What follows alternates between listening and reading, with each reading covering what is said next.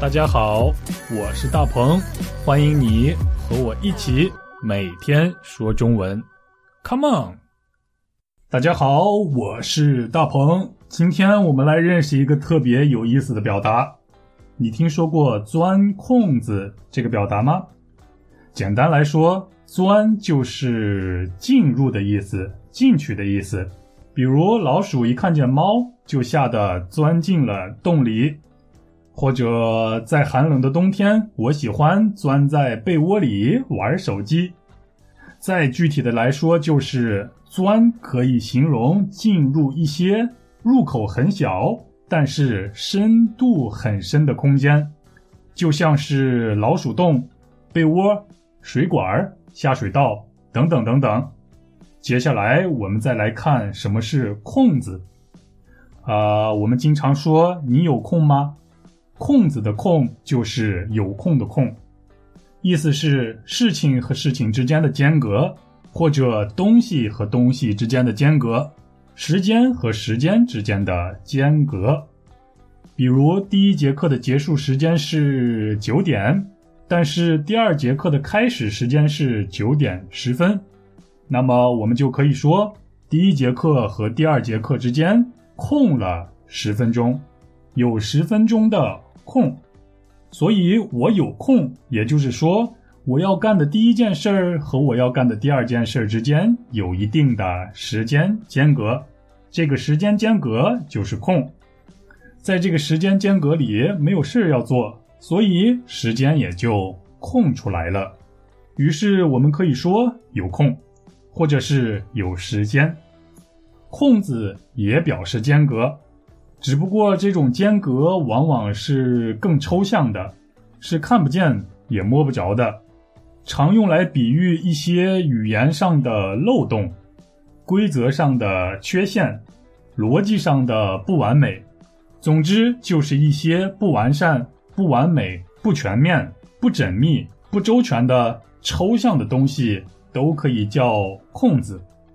钻空子就是利用这些空子获得一些利益，得到一些好处。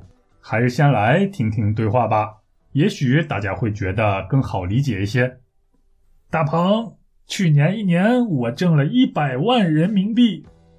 啊，这么多钱你是怎么挣来的？哎，我做代购，去年一年的生意老火了。啊，代购，你交税了吗？逃税可是违法行为呀！你可别钻法律的空子。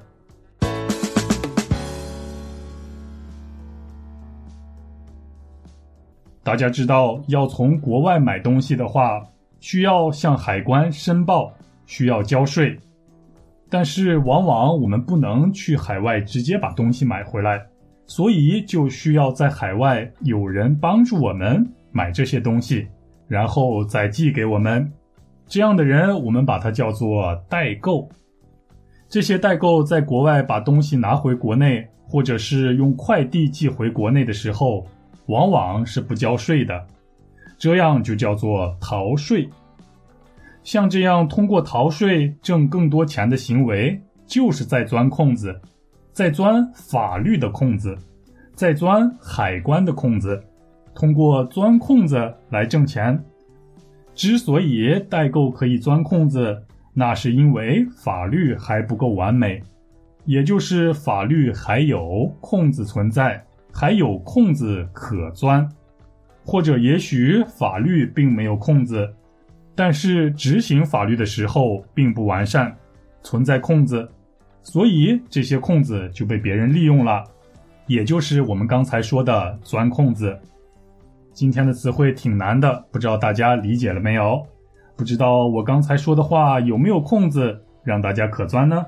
好了，有问题还是发邮件给我吧，Chinese 九三三九 at gmail dot com。好，下期我们接着说，拜拜。大鹏，去年一年我挣了一百万人民币。啊，这么多钱你是怎么挣来的？哎，我做代购，去年一年的生意老火了。啊，代购，你交税了吗？逃税可是违法行为呀！你可别钻法律的空子。